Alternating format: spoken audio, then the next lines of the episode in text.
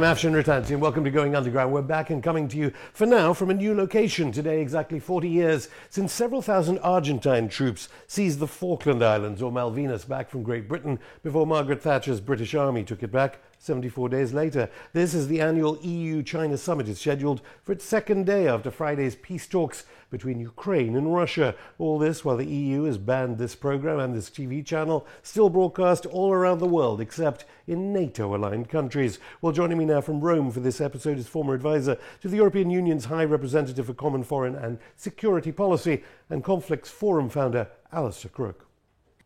Alastair, welcome back on Going Underground. Let's begin with perhaps uh, the need for you to remind us what you think is the start of this conflict and the reasons for the conflict, given that uh, certainly in the European Union, where dissent is arguably banned, uh, we are told almost hourly uh, that uh, Putin invaded Ukraine without provocation.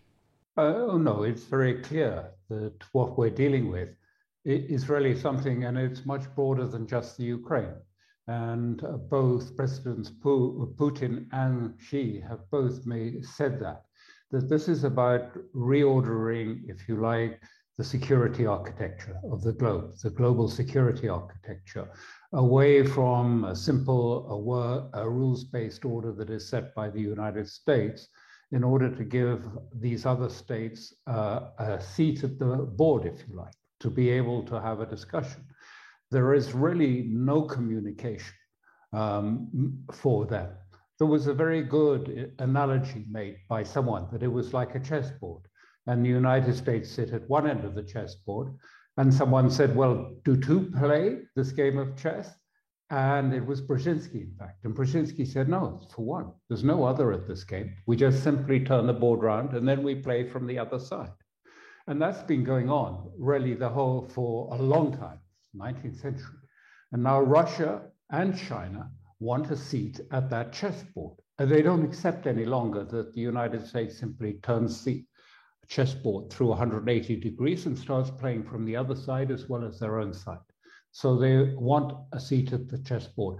That's what Ukraine is about. Was there a provocation? Yes, because people have been warning from oh, long time, 2007, even the present head of the CIA in Washington, when he was ambassador in Moscow, said, if you move NATO into Georgia and Ukraine, there will be war. It's inevitable. Difficult, though, for China, the EU China Virtual Summit, day two on, on the Saturday. Uh, uh, I'm not sure whether the EU will be again lecturing China about human rights, but uh, despite the reaffirmation of the uh, alliance, more than alliance, between Beijing and Moscow, of course, Poland, Ukraine, Italy, where you are, uh, they're Belt and Road countries. Ukraine, one of the biggest investments in Europe coming from China. How does China navigate that? Uh, how is it allied to uh, Russia, even whilst uh, these countries that are spearheading uh, the conflict, certainly in information terms, uh, they're on Washington's side? The, there is a, a, a, very close rapport between Russia and China. Uh, and I think the decision, if you like, to disassociate from Europe and from the West generally, was probably taken even a year before the famous declaration that was made by both the Chinese and the Russian presidents in Beijing, where they said they will no longer put up with, if you like, uh, an American um, imposed global order, that we are going to change that and going to contest the global order. And of course, um, that has caused a great deal of anger and also anxiety in the West about this prospect. Um, but I think it's very clear where it's going because they do coordinate very closely. And we've seen Russia's uh, response. Russia's response is it has a list of friendly nations uh, with whom it does business and transacts diplomatically with them and those that are not and are really excluded, probably won't even be able to get visas to travel. I, I think um, China will do it in its own time, but this is the model that we're going to see. In other words, uh, two spheres, two separate spheres. And remaining on the fence is going to be so uncomfortable and so painful that it will become impossible eventually. So people will have to choose which, which side they want to uh, reside on. We saw a bit of that with the, uh, um, although it was more complicated than that, but with Moscow telling the Europeans, you know, you want oil, you want gas, okay, pay in one, no more dollars, no more euros after you stole our foreign reserve uh, accounts in the United States and in Europe. Yeah, some people actually commented that leaving $300 billion in foreign assets in, in dollars uh, may well have been a Moscow trick. It seemed all too easy, so that immediately Russia could retaliate by saying it must be charged in rubles when it comes to uh, energy resources in Europe. Uh, what do you think, say, Berlin, where, uh, where energy resources are all important from Russia? I mean, will the lights go out? They are talking about the need perhaps for rationing, but then the G7 says, absolutely not. You're, uh, you're uh, breaking a contract and uh, you must charge, if not in dollars, then in euros. And I should just also say, uh, we're not regulated by the British regulator anymore, but as you know, NATO uh, aligned countries all say this is unprovoked from Moscow. Well, uh, first of all, I mean that's you've raised a, a, a number of, of points in, in, in, this in this issue, but it was provoked essentially by the taking of, if you like, instruments, debt instruments um, from uh, that are called foreign reserves, uh, and those debt instruments. I mean, if you like, when you simply seize them or, or cancel them, as the United States and Europe has done. I mean, that's a breach of contract too. That is a clear breach of the contract to pay on those contracts, like US treasuries or on currencies. They are just, if you like, an obligation to pay those who cancel. So, if you like, um, in a sense, uh, uh, Russia can always plead force majeure. Now, as to changing the contract, I heard a lot of that from European countries saying, oh, well, you know, we can't change the contract, it's unchangeable. But Europe pr- proposed precisely that to Russia not so long ago because they said they didn't want any longer to have long term contracts with Russia. They'd like to have spot prices for their gas. And we're moving in that direction, and we'd like to go onto the spot market for the prices. So let's change our contract that way. So if it was all right for the EU to propose that, why is it not all right for Russia to propose that they now pay in yuan?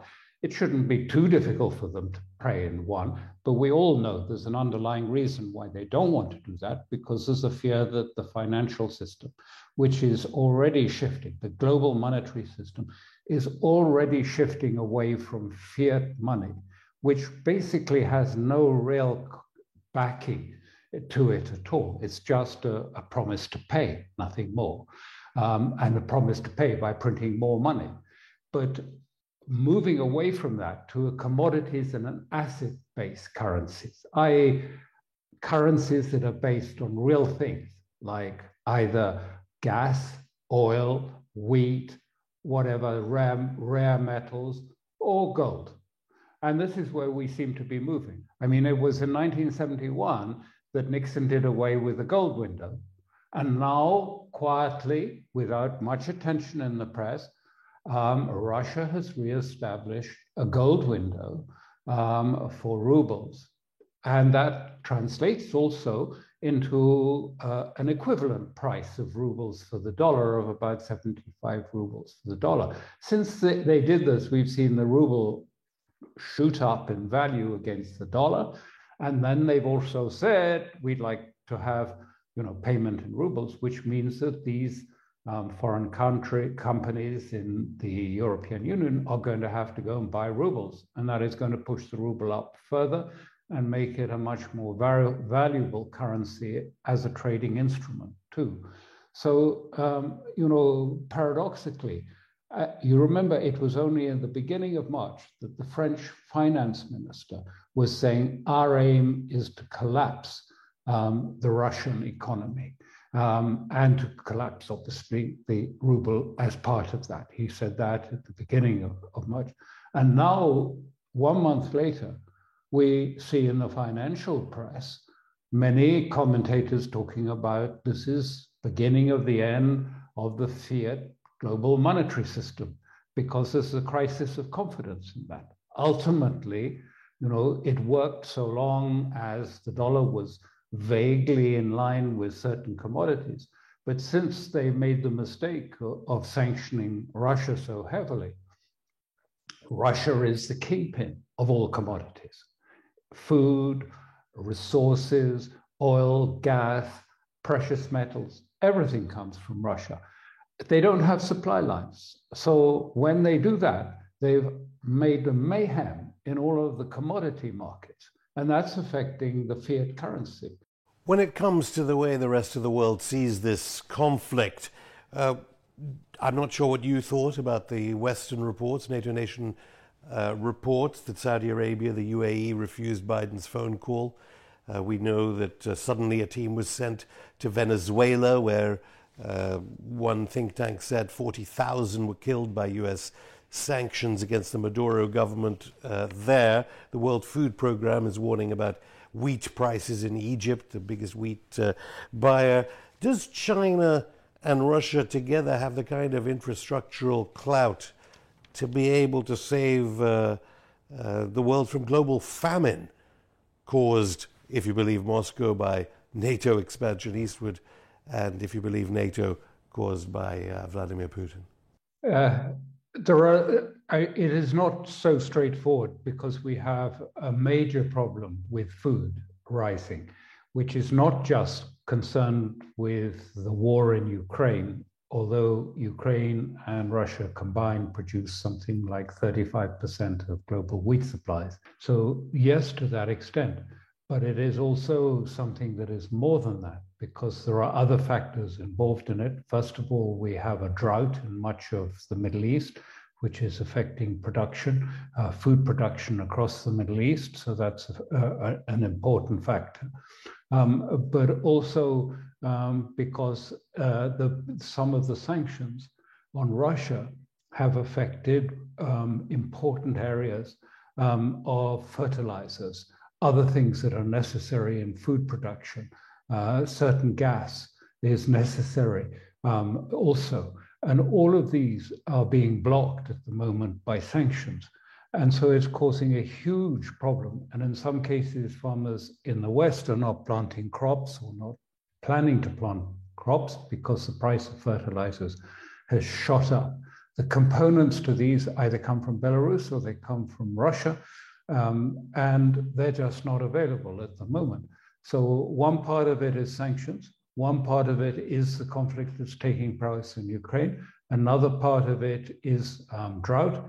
And another part is the fact that in many parts of the world, the attempt to move towards a greener world from the sort of, if you like, the Davos agenda has actually meant the crops are not being planted there. Uh, so it's got several components to it, I think, this problem. And certainly we are going to feel the effects on prices, inflation. Food is going to be very expensive.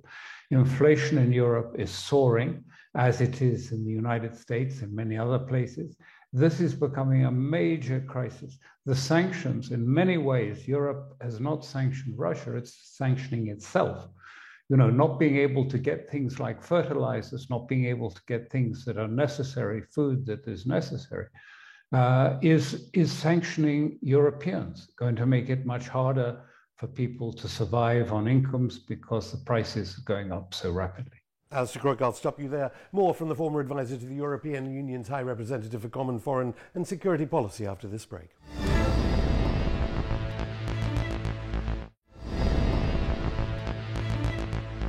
Welcome back. I'm still here with former British diplomat and founder of Conflicts Forum, Alastair Crooke.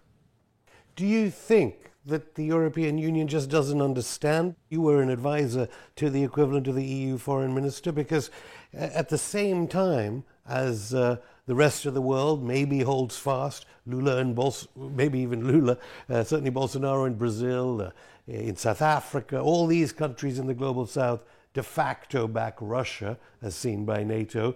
Meanwhile, in Europe, the war by Russia is paid for by European Union money de facto. 100 billion, Fortune magazine said, uh, comes from the European Union into Russia to pay for uh, gas, oil, and coal. At the same time, as you just said, they're in effect sanctioning themselves, and Berlin is telling its citizens to uh, perhaps ration gas, and uh, all over Western Europe, they're talking about, uh, well, some of them talking about mass uh, fuel poverty.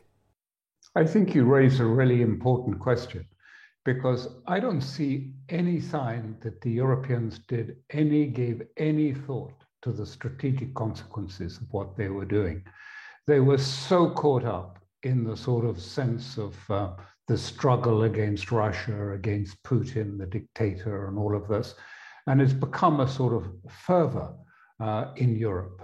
Um, or everywhere there are sort of blue and yellow symbols of Ukraine. It's become such a fervor that I don't think they really thought. I mean, Europe cannot manage as it is. They cannot get gas from anywhere else that will substitute from Russian gas.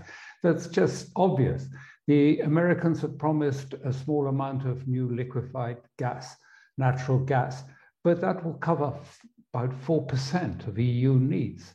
Um, Europe uh, required 40%. Uh, Qatar is not going to be able to supply it. It's not going to get supplied.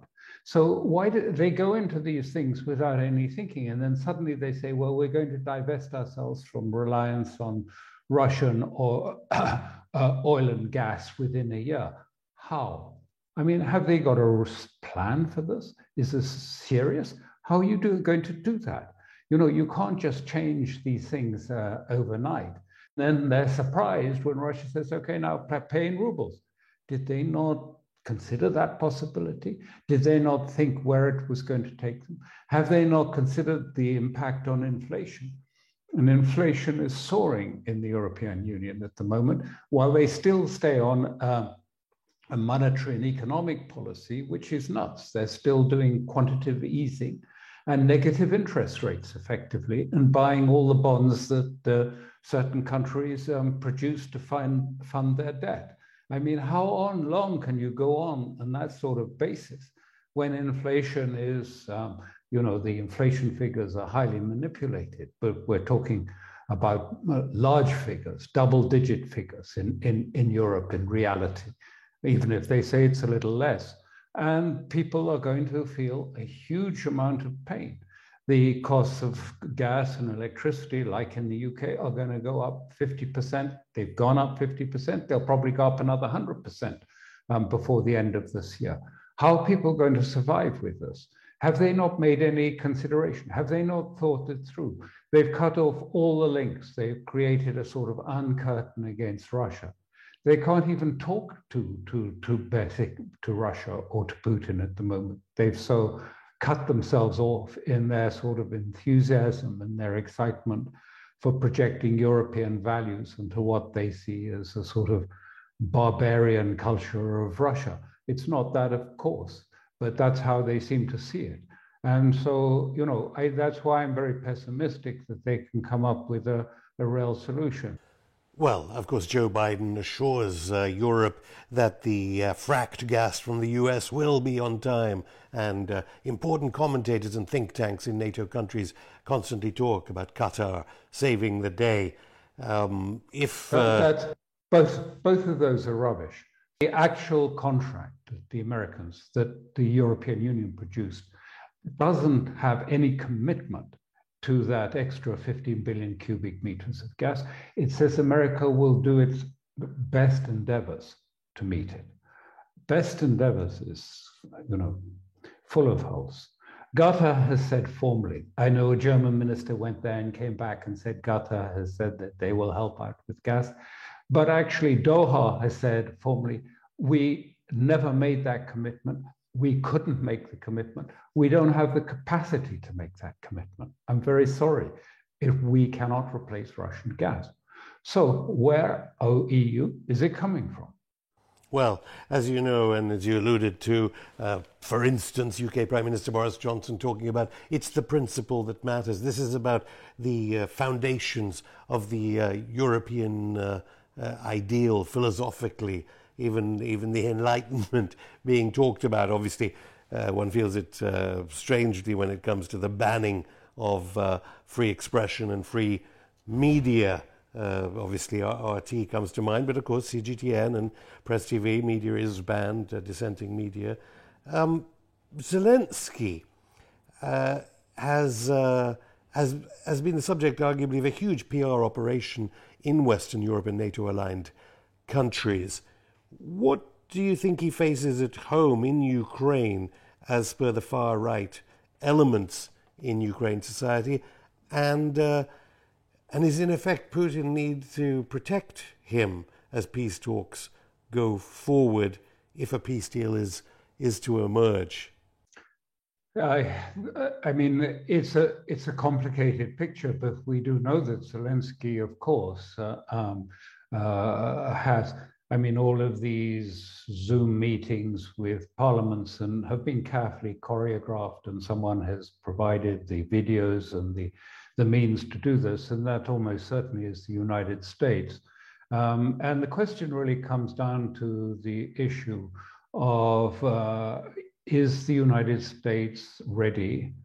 Are all of European states, because some of them don't seem to be, really ready uh, to for a long war, or do they want a short war in the Ukraine and a political settlement?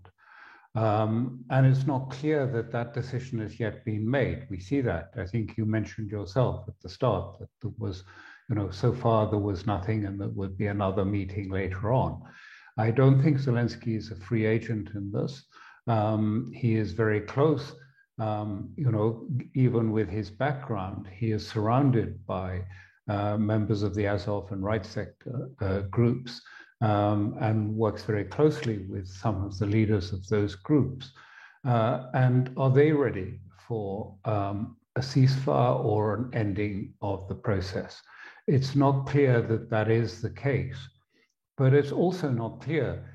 I mean, Russia has set certain uh, objectives for this a military operation. And it is still possible that if they feel they've achieved those objectives, um, they may feel that the best thing is simply just to go uh, and leave. And the Donetsk and Luhansk republics will be look after themselves in their own way once the Russians have completed their military operation. The Black Sea coast will be uh, similarly probably an autonomous region. Maybe Western Ukraine will be taken by the Poles. Maybe parts of the other parts of Ukraine will be taken by Hungary. We don't know quite. Certainly, the Polish prime minister has made it very clear they have territorial ambitions because most of that land on the west. Lvov and all of that were Polish originally, and he said they have territorial um, uh, needs, requirements from, from Ukraine. And I think there was a long conversation between the Polish president and that of Biden when he was in Warsaw. Uh, uh, when the, the Polish president was arguing very strongly that the Polish military should be able to go into Ukraine and take some of that land that was theirs originally. So, I mean, we may see something very different as the outcome. If there can't be a negotiated diplomatic outcome, we may find it's a sort of de facto balkanization that takes place in, in Ukraine. I'm not sure who that would suit, if anyone, but I mean, one can't say that is not going to be a, an option. It might be the only thing that emerges, faute de mieux, for lack of anything better to arrive from the situation presumably China wouldn't uh, appreciate that too much with its close trading ties uh, with Kiev. But if billions of dollars worth of weapons continues to be poured into Ukraine by NATO aligned countries, notably the United States, uh, that uh, many say, see as prolonging the war, can we see an uptick in the violence? We've seen the pictures of so many refugees, let alone dead bodies of civilians can we see an uptick in increased violence, or will NATO, uh, along with um, with businesses and the and the uh, corporations of the planet, eventually have to back down uh, to save uh, well to save the planet, in effect? Well, you know, the United States continues to pour money in. They've just announced more money, another, another tranche, and more weapons to go there. I'm not sure that they can actually get those weapons into Ukraine because the Russians have been very adept at um, destroying weapons supplies and weapons dumps inside Ukraine, even close to the Polish border. So it's not so clear that the, this is really possible.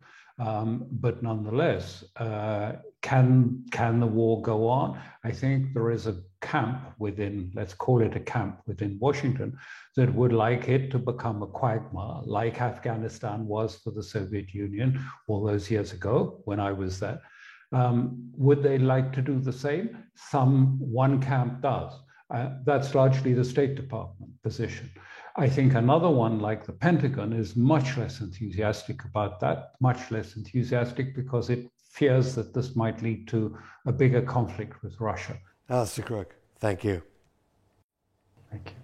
That's it for the show. If you're watching this on Saturday, it'll be replayed on Monday. Keep in touch via all our social media if it's available in your country. And remember, you can continue to watch Going Underground episodes globally on TV outside NATO aligned countries and always on Odysee and RT.com.